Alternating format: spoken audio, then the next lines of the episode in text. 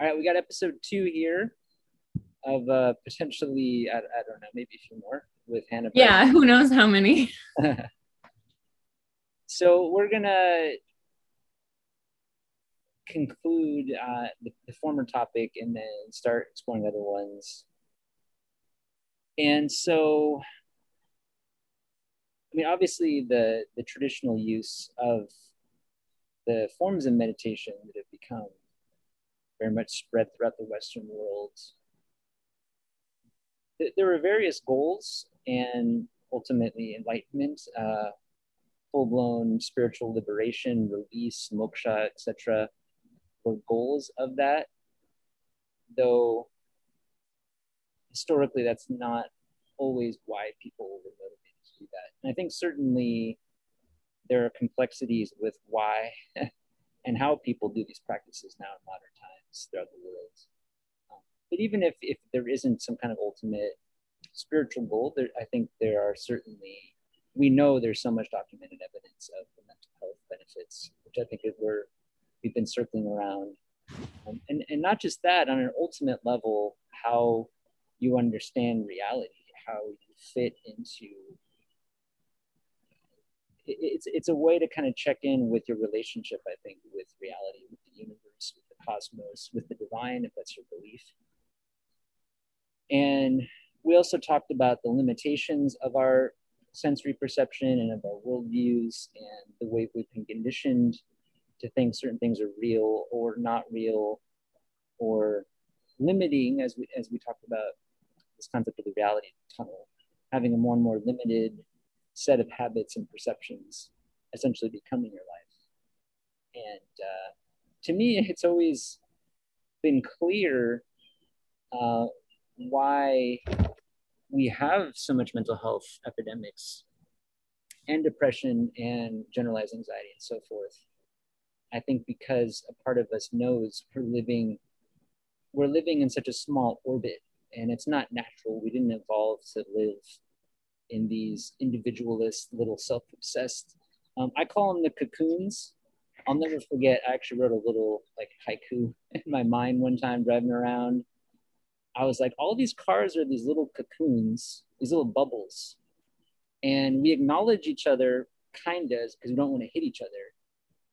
But this is like our normal day-to-day interaction in America is just like you go you go from point A to B in your little cocoon you kind of avoid each other.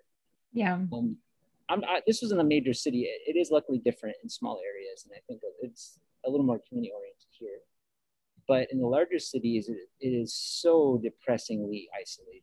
Just just in your little bubble, quite literally. Whether it's your car, whether it's your house, wherever where you work, and boom, boom, boom, boom, boom, A to B, A to B, A to B.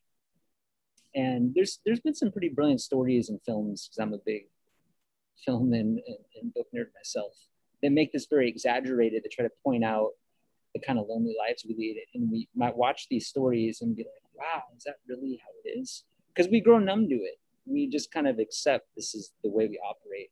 If travel, which I know you want to talk about that later on. um, if you have any experience, which luckily I've had in other countries, you're like, oh shit, wow, people like acknowledge you and look you in the eyes, and people go out and shop and get fresh fruit and, and, and veggies every morning and like bargain and haggle, and there's people dancing in the street and whatever it is. And it's like, okay, maybe the cocoons are, are thinner in other places.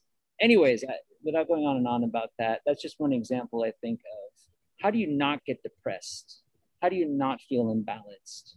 When you're so constantly in your own head, in your own mind. That was serious. That was a part of my serious issue with quarantine and isolation and living alone and being new to this area. Um, and I've talked about this in other podcasts. It's just like, is this even real? Am I in a fucking dream? Like, like what's going on? I'm staring at the wall here, you know? And, and so it's just, it's, it's unnatural to be that way. And I do think that the, these practices, uh, these disciplines, the, the body mind connection, yoga is literal union. You're unifying the parts of you that have become imbalanced and disharmonized mind, body, and spirit, however we understand that, and ultimately unify with with, with, with all with reality. And meditation as well, which is connected to forms of yoga, um, I think is another way if we are inherently in our cocoon in our bubble, I think it's a great way to burst it a bit and, and feel that barrier drop a bit between your relationship with yourself and with others and with whatever all these many types of ways relationships operate. Um, and then you can just keep going deeper and deeper into that. And then you might find yourself doing it at a really busy place like at an airport or at a bus stop or something. I love to challenge myself and do that in very untranquil areas in very chaotic uh, not meditation friendly uh, areas are, are a fun way to apply that. Or even just a few minutes before bed when i'm lazy and tired and like i don't want to do anything. It's nice to challenge yourself like that throughout the day throughout the day um, that's a that that's i think i'll just for now wrap up some of my observations about how it's worked for me um, and again i am uh, struggling a bit going back to beginners level but it's also a good thing it's it's part of the cycles of living is is going back to the beginning so I'll turn it over to you, whatever you want to explore there. Um, yeah. So I'll start off by saying I think that some of those barriers are pretty much fear, not challenged or not explored. Um, and I guess I'll just kind of leave it at that. I think we're very fearful and we need to face those fears uh, realistically. But I was going to ask you if you've ever heard of Akira the Don. It's a Spotify uh, artist. And um, no, I haven't. I was listening to one of his tracks. Um, I forget the speaker that he had on, but it was the concept of changing your filters on reality. You know, it's like putting on a pair of sunglasses. Everything out there is is you it's just a projection of yourself. And I know we talked about this in your class, but everything that you interact with comes from your own mind. Everything. And I think that's part of the individual pod problem is you think that everything is everything and it's not. um, so I think that's another thing that yoga and meditation really brought to light is that as you watch, as you do any activity that allows your mind to change. Nice. It you discover that it is a filter. Nice. The the illusion of being separate, of being disconnected. Yeah, definitely. I think I think it does bring in um connectedness feelings. Yeah. And that's kind of our default. I, I think our default is feeling separate and disconnected, which is not really real why are we wired to be sad? That's what makes me ask. Yeah, it's but. like you have to break through that wiring. Um, the ultimate paradox, just to briefly interject, is a relationship with another person because yeah. you aren't separate from them, but you easily can. And you know what I mean? Think of all the complexities and pain that comes up with any kind of deep relationship, whether romantic or not any so kind of deep relationship with. Much. What's that? So much. So much. I couldn't I yeah. couldn't imagine me and my sister say this all the time. I could not imagine how I would face tomorrow if you were gone. And but the, but the reality is is we would face it. You know, but but there would be so much complexity in and and life changing factors if that if that relationship were to change and that's those those relationships are where people can really understand that they are connected. Yeah. And I think the unconditional love of family is is the best form of feeling that deep intimacy and that, that deep bond. Um, it's just it, it it's it is an intriguing paradox though again if ultimately we are not separate ultimately we are one ultimately we are part of this one web of life a relationship should enhance and expand that feeling and so and let's be real, so often I just thought of this line from my favorite bands. Um, I'm lonesome when you're around, but I'm never lonesome when I'm by myself. It's like, oh God, oh, God. it hurts. And I very know teenage that- angsty of you. what's that? That's very teenage angsty of you. Yeah, but it's but it's but it feels real. Like like in a in an in an imbalanced relationship, you often feel more lonely. It's Mhm. such a weird paradox, and you and you're like, was I happier when I was alone? I don't. It's this constant. It's this constant kind of chasing our tail, and that does sound very angsty. It kind of is, but There's so much truth in the teenage angst, though. They, Yeah. The teenagers are doing something right. yeah it's so anyways that's that's i think it connects to all of this stuff because when you dig deeper into your consciousness i think you will feel at times more lonely. I think you will feel at times more pain. Uh, just like going into therapy is very uncomfortable. It's it's a, and and I, I see this as a therapy. I see this as like therapy with yourself like a self-healing. Let's just call it a self-healing practice. And if you think that it feels good often it doesn't. Not not doing the healing is worse Yeah. ultimately but healing is very painful and I, I learned this in so many ways throughout my life on the various levels again mental emotional physical and otherwise um, and when i've tried to repress and push that to the side like many of us do and just drink and uh, party ourselves to oblivion and kill all our brain cells and all that fun stuff you know it feels good for a bit but then you realize man i've just been numbing myself and i've just Mhm. i've just been hiding in a very clever way some Yeah. people will hide in that way forever for their Yeah. entire life I actually had a partner that did that, and it was very challenging um, to encourage them to face it. And I knew that they were using substances to cope, and mostly, and I don't really mean cope and cope. I meant, I mean repress. And to just encourage them that they had to feel through that sadness was a challenge because they didn't. I don't know. They just they just didn't want to, and um, I remember one time we were we were doing psychedelics together and it was one of the few times that they really just like cried about what was wrong. And I was just like, please do this every day until you until you feel better.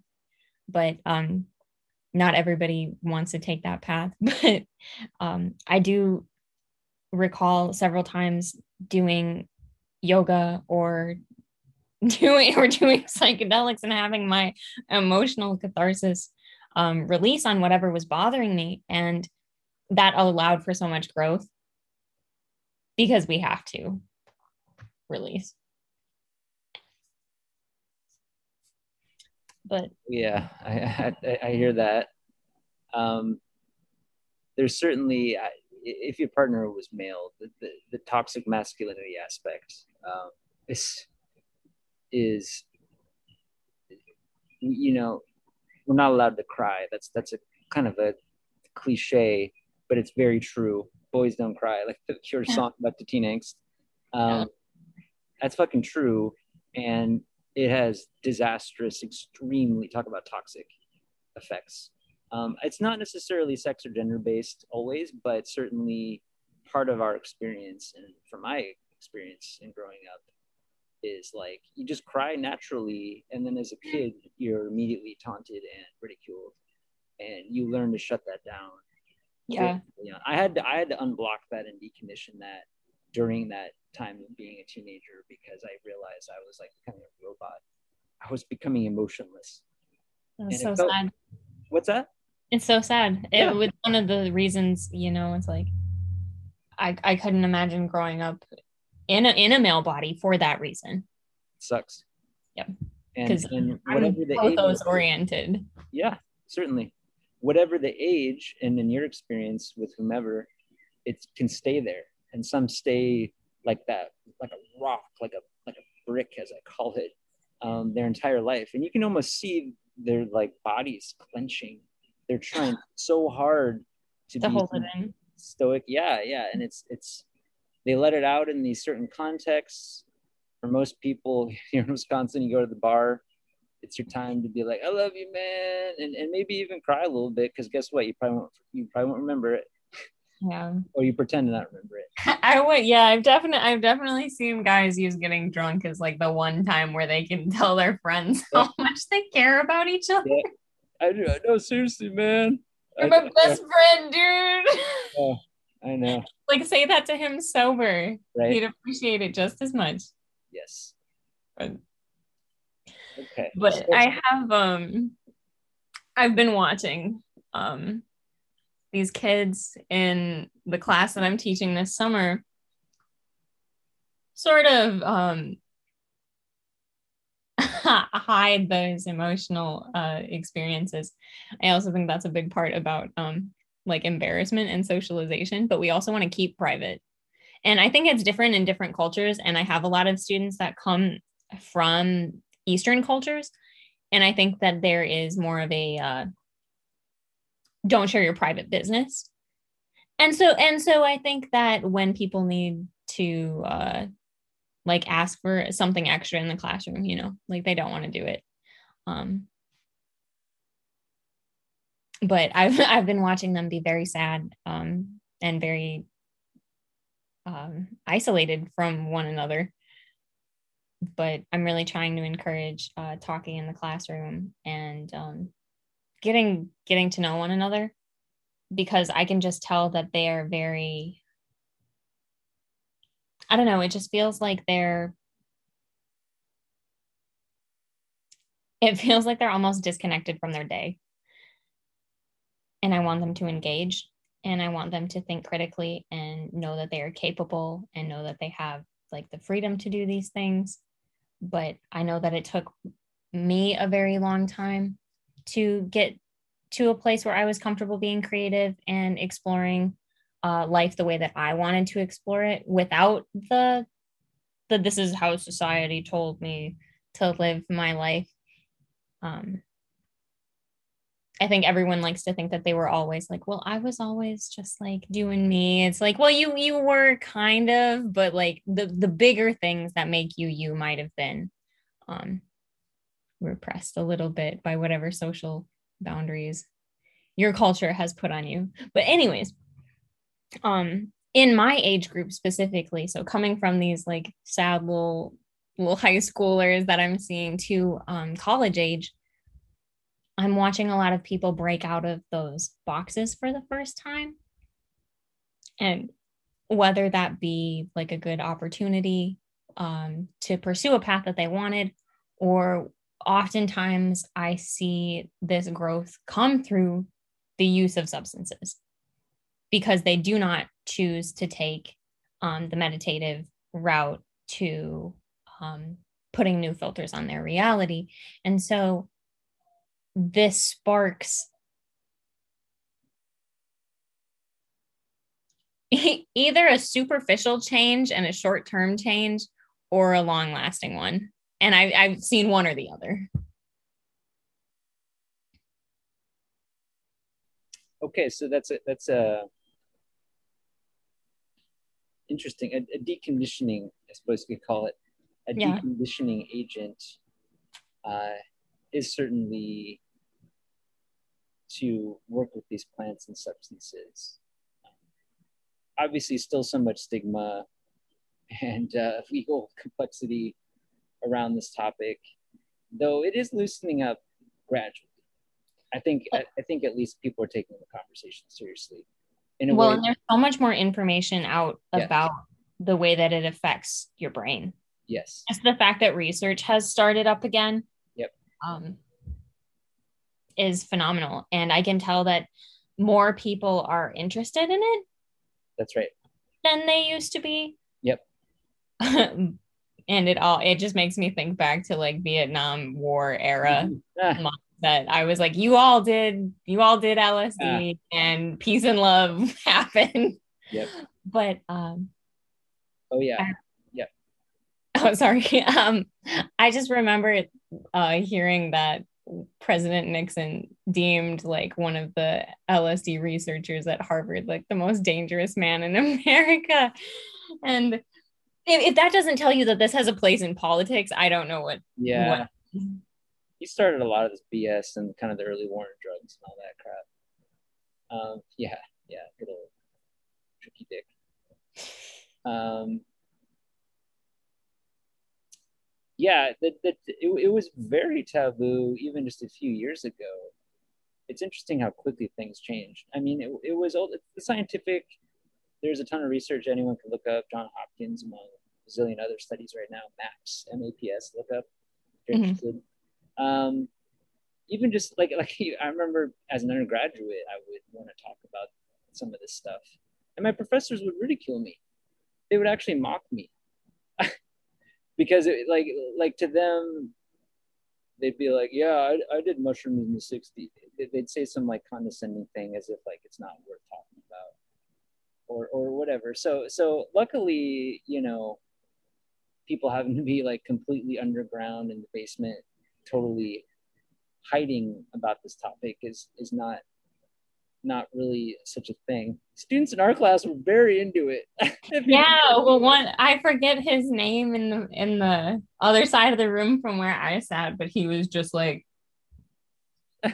death, and I was like, he gets it. Everyone, just looking at all the other kids in the class that are just like, I might not understand what's happening right now, and not trying to oust some of the people in there, but there were definitely some kids that were not on the same page no.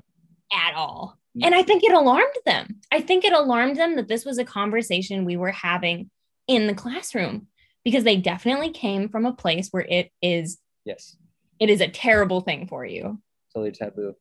Though though interestingly over half at one point wrote about the subject. Really? So we're interested. Some some were extremely like distant and scientific about it and and obviously had no personal interest whatsoever and they kept saying that.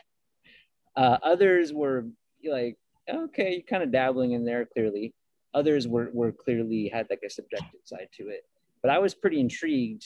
I think even the people you're talking about towards the end were like hmm i think they were truly critically thinking like why am i so afraid? Why is it so taboo? Um, and, and, obviously, we have this association that all drugs are the same, and all synthetic substances are, you know, but but there's such a variety whether, whether it's a full spectrum extract or a plant or a synthetic thing. It's it's it's all very very different, and um, synthetic substances are only barely over like 150 years old or something in mm-hmm. history. Well, and we're taking those things for, to affect other parts of our bodies oh, and I oh, every day conversations help us think about our brain like every other part of the body you know you take an aspirin it, it that effect it's a it's for headache other parts of the body um i don't know you take a tums when your stomach's upset but to think about the brain is just another piece of you that you can mess with you can alter it and and why not explore those alterations if they're non life threatening Yep. But there is there are little disclosures to um, obviously substance abuse, which which we can go into uh, later. But and interestingly, uh, I would just looked up a study today about some of these are actually counteracting substance abuse disorders, mm-hmm. which is very ayahuasca is one of the biggest ones I think, and uh, generally DMT containing plants, not just them. Of course, psilocybin has that effect as well, especially with cigarettes. Um, but so it's it's like the antidote. It's it's the counterpoint. Um, you know, it's this this gets into such complex territory. I in the hospital was given anti-anxiety medication, and I wasn't sleeping at all. So like I just said, please give me something sedate. please. I'm not one to, to, to I've never taken psychiatric meds ever, and I don't want to even get into that whole quagmire but you know, so like, all right, this thing will be sedating. And seriously, I had nightmares that make the most gory horror movie seem like Disneyland. I, I couldn't believe I was like, how could my mind even conjure this level of, of, of gory, violent terror? Mm. You are not the only person I've heard that from for like sleeping medications. And it was anti-anxiety med, like the irony, the freaking irony so I had to stop taking them. And I don't, and I won't go on and on about that, but that's an interesting example to me of these synthetic things that target a very specific part of your brain, have all these side effects. I looked at the list of side effects I was like, oh, this is nice, convulsing, vomiting. Oh no. Suicidal ideation. Like for your anti-anxiety yeah. medication. Suicidal ideation. Like, holy shit. Like, I don't think there's anything more anxiety inducing than thinking about killing yourself. I mean, it's it's a quote unquote rare side effect, but the fact that it's exists is pretty that's pretty creepy. Yeah.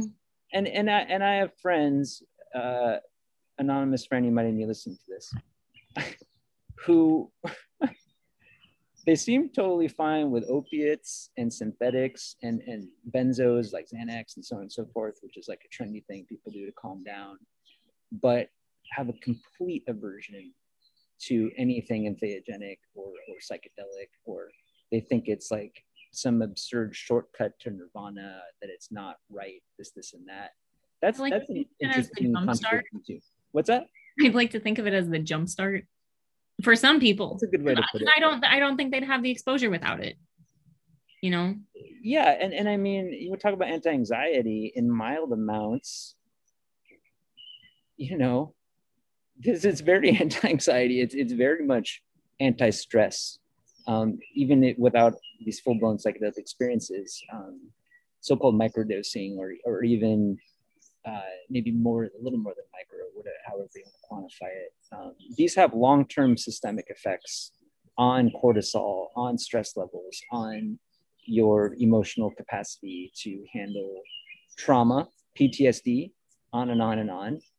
And it's just, it's such an irony to me that this has such a long history of human usage that has immediate and long-term mental health benefits that you can look up and study and people are still like nah. And yet all these other because a doctor says this is fine here here take this and that here take this prescription. I mean this is this is such a complex topic but we're seeing this play out uh, very much. And uh, it reminds me like brave new world there was a drug called soma in this book. Everyone takes it to just be flat and tranquilized and oh that's like a complacent yeah like a complacent robot who just consumes. Obviously that was a metaphor but also kind of literal in terms of yeah. a government forcing you to take a tranquilizer in the story. Um, well i mean when when you have substances that can actually fix it as being made illegal it is sort of forcing. You know like if there I can only take these if I'm willing to accept the the legal ramifications. So I'm taking on a risk, and if I do, am not willing to take on that risk, I have to do it the other way that you have provided for me. It puts you in a box. It puts you between yes. a rock and a hard place. And those of us that are willing to take on those risks, um, or those of us that are willing to move to Oregon, um, wait, no, it's Washington, right? Oregon. It's, it is Oregon. All right but the whole West Coast will follow. I mean, they're, they're all based almost there, hmm. more or less. It's all, I feel like it's almost like a different country. it kind of. Is. I would like I would like to travel there and see what the what the people what the culture is about. Yeah, um, I lived in Oregon for quite a while. It's it's pretty cool. There's a lot of perks. Speaking of different places in the U.S., um, you were talking about pods in different places. Yep. And we can definitely like bring this back around to psychedelics, but I just wanted to put this out there for travel. Um, I feel like the South always gets a bad rap, but when I go down there, the pods are pretty thin. And very much so concerned with how other people are doing. And um, like Southern hospitality is no joke. And yeah. I've, I've always enjoyed it um, yeah. just because it's nice to just talk to strangers just because just because they're a person that exists in proximity to your existence. Yeah i like that. There, there there's a southern warmth. It's it's real. The hospitality is I, I really do like that part part of that culture. So i don't know. I just wanted to put that out there. Yeah we were just talking about different places i was like i gotta say it. But um back to the back to the serious subject at hand.